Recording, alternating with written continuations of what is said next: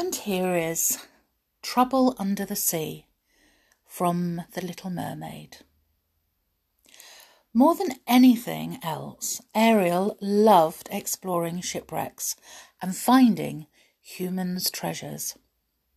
But her father, King Triton, had expressly ordered her to stay away from shipwrecks or any place where she would be in danger of being caught by one of those fish eating humans. The little mermaid knew her father loved her, but she also knew that he just didn't understand. Objects made by humans were so amazing, and shipwrecks were the only place she could find them. Nothing would happen to her she was sure of it.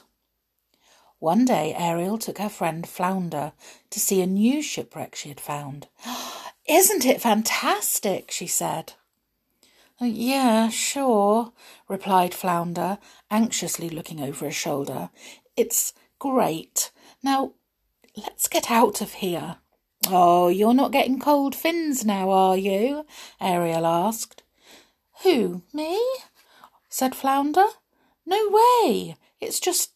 it looks damp in there. I think I may be coming down with something. he coughed loudly, making sure that Ariel had heard. All right, said Ariel. You can just stay here and keep a lookout for sharks. What? Sharks?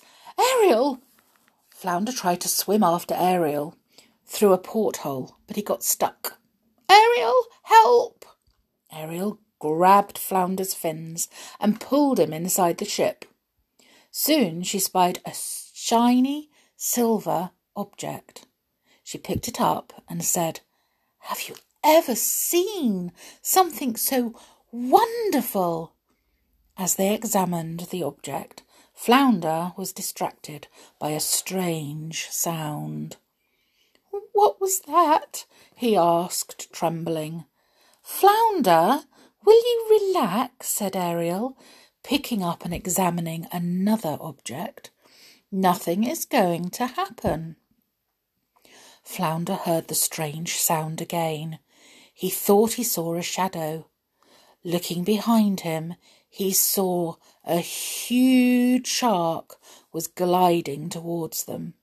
Shark! Shark! he cried.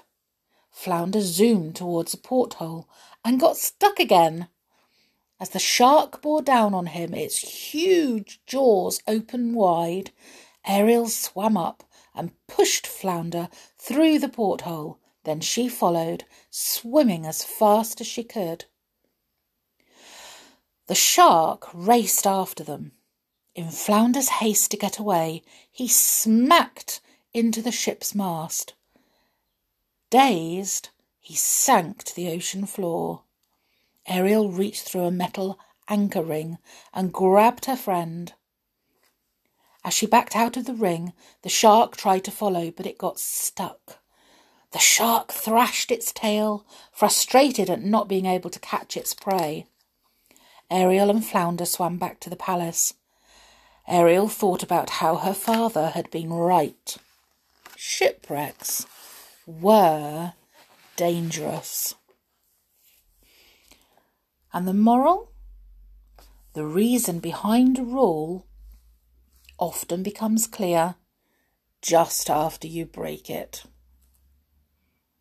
Well, I hope you enjoyed your first story and come back and join me tomorrow for another one. Enjoy your day.